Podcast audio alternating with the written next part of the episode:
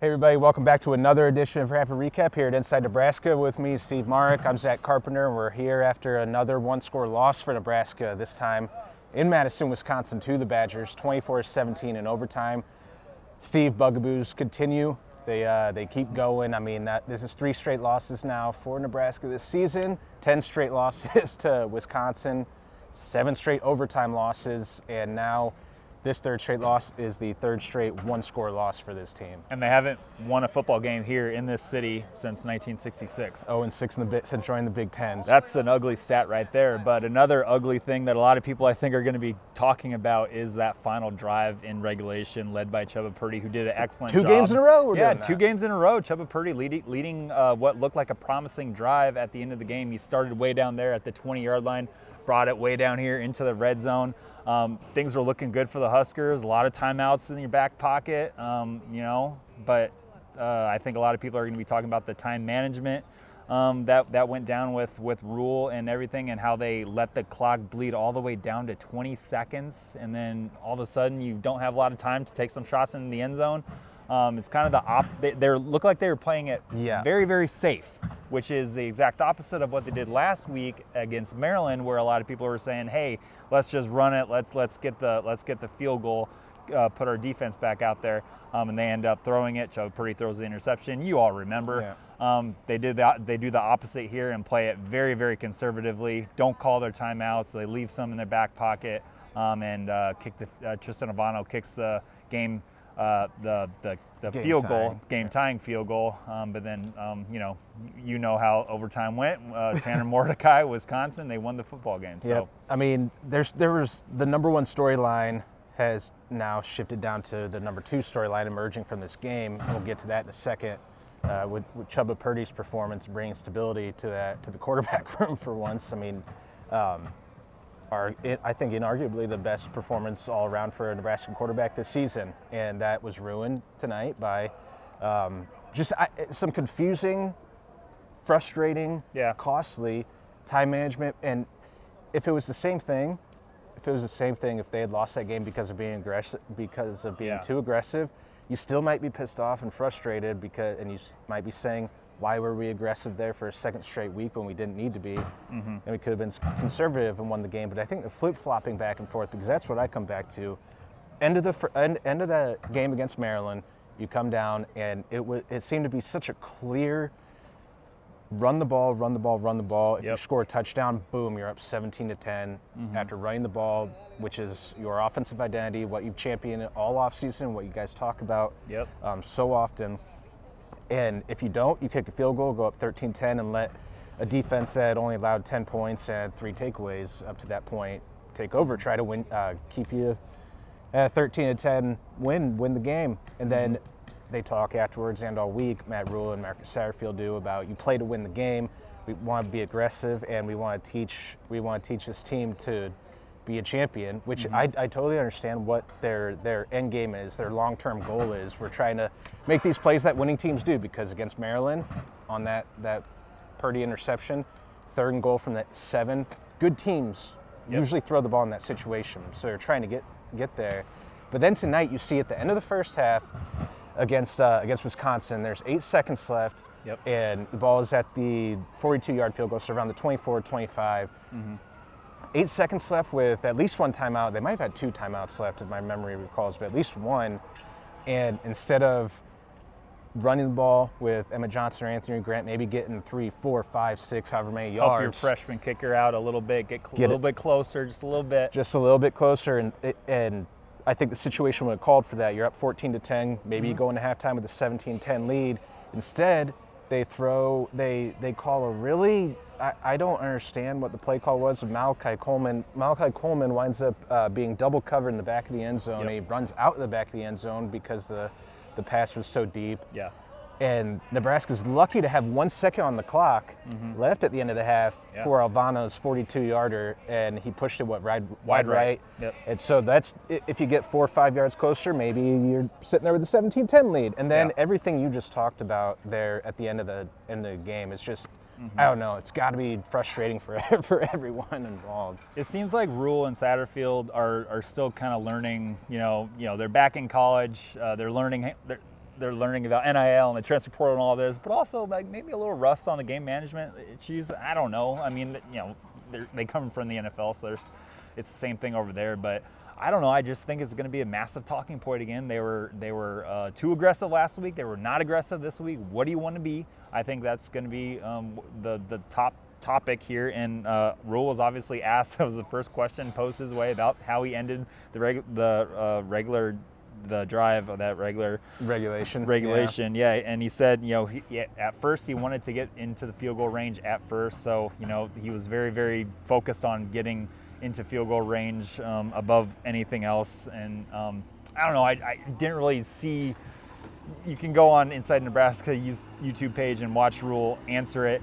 Um, it just didn't really seem like it was that good of an answer to me. It didn't I, feel like the. It doesn't feel like the messaging is is as straight straight arrowed or whatever. It, it yeah. doesn't feel like it's it's it's been the messaging from uh, from Rhule and the staff over the past couple weeks is really matching up and is as consistent as we had seen for yeah. so long, all off season all the way up right until like the last couple games. It's like I don't. It, it just winds up confusing you because, like you said, you go back and forth between what you said. What you just said was a really good way to put it. Like you're trying to figure out what you want to be. I think. Yeah, and you know Matt Rhule in the post game press conference when he was talking about that last drive, he did he did mention you know looking back maybe I should have called a, a, timeout well before the 20 second mark so you had more options to throw it into the end zone and be a little bit more aggressive like they talked about. Um, but they didn't, and um, we all watched how it ended. And uh, again, th- this was kind of a really brutal loss for Nebraska because all the all the players, even Rhule, um, all the players that came up and talked after the game, some of them had tear in, tears in their eyes. And Matt Rhule said that it was a very very brutal look in the in the locker room. A lot of players heads down it was just a very kind of solemn, solemn feeling. So I think the players really felt this one. I think they really needed this one. They wanted this one, and now they have to, you know, regroup and play, uh, you know, on Black Friday against your rival, your arch rival, the Iowa Hawkeyes. Um, you know, for a bowl game. If you beat them, you go to a bowl. So I think it's going to actually uplift this team. I think they're going to come out pissed off against Iowa, and I think they're going to be be hitting hard and everything. And um, maybe some good can come out of this, even though right now it doesn't really seem like it. Nobody wants to talk about anything positive right now. I think this, in a way, can be a positive for uh, Black Friday against Iowa. We'll see. Well, they're going to be playing pissed off against Iowa. It'd probably be a good thing to have Trey Palmer pissed off uh, like he was last year yeah. uh, on the morning of the Iowa game. But I mean, yeah, going forward, maybe this could be a galvanizing moment. Yeah, That's we'll what see. you're yep. you're saying. I, I don't. I kind of get the sense you believe that and don't believe it, but you are presenting another side I of seem, it. I seem like I'm believing it right now, but I don't want to like be on camera and be like, oh, they're gonna come out right. and like win that game. But I do kind of just listening to Marques Buford talk. I'm like, I don't know. He's one of the leaders on the team. He's got fresh legs. He hasn't played a lot this year, and now he's finally out here. I don't know. I bet the leaders of this program come together. They talk about what happened, and they come out, and I think they they play a just a hard fought game uh, next week against Iowa. And I think I don't know. I'm, I'm getting good vibes from it. We'll see. Yeah, I mean, I could already I could already see the YouTube comments popping up of oh, yeah. us being not not angry enough or or bashing coaching staffs and players enough. But um, I mean, it, it is what it is, man. Like we saw it last week, we saw it again this week, and I mean, the frustrations of a three-game losing streak the worst streak of uh, the worst stretch of games now for Rhule. Yeah. They started off 0 2, then they battled back to win five of what five of six, and now they're sitting here at five and six after mm-hmm. winning five of six, going into an Iowa game that um, we'll see, man. I mean, we'll see if they're able to, to rally and use this as a as a turning point. But I, I, don't know. I don't know if you could be feeling too good right now after what just happened, where you go up 14 nothing, and then it just seems like everything changed. Oh yeah. I mean, the fourth down, they were rolling.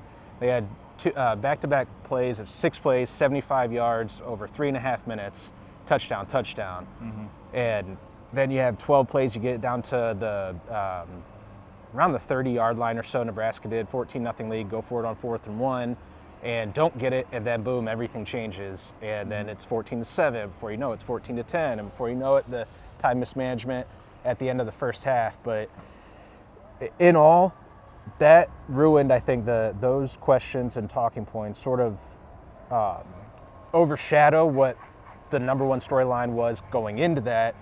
If Nebraska comes out with a win, other than the bowl game and all of that, Chubba Purdy was pretty was pretty damn good tonight. I mean, first fourth career start, once at Florida State, two last year at Nebraska, and finished uh, 15 of 15 of 23, 169 yards and a touchdown. And I think he had uh, 16 carries for 105 yards and a touchdown. Those are those are close. Those are close to the exact numbers. But I mean, he accounted for 75% of the offense tonight. Nebraska Yeah. did not have a turnover until Purdy's interception on the final play of overtime, which was just a uh, Yep. heave to try to get his guy to make a play. I mean, a week after five turnovers from the quarterbacks, and he brings instant stability in that game. I was totally, I was totally wrong about what Purdy could do and what he would bring. I thought he was going to be not that good. We'll Yeah. put it lightly, but he showed up and showed out tonight. and he was showed up and showed out not 100%. He is not playing full full uh, with full health, but boy, he really looks like it when he's getting on some of those runs. He is not. I, I did not expect him to be to look that fast, but boy, Chubba Purdy can really fly when he gets going. He was running away from dudes today, um, and then I think he had some strong throws too. Um, obviously, I think Wisconsin made some uh, adjustments defensively, and you know, as the leaf blowers are accompanying us right now, thanks.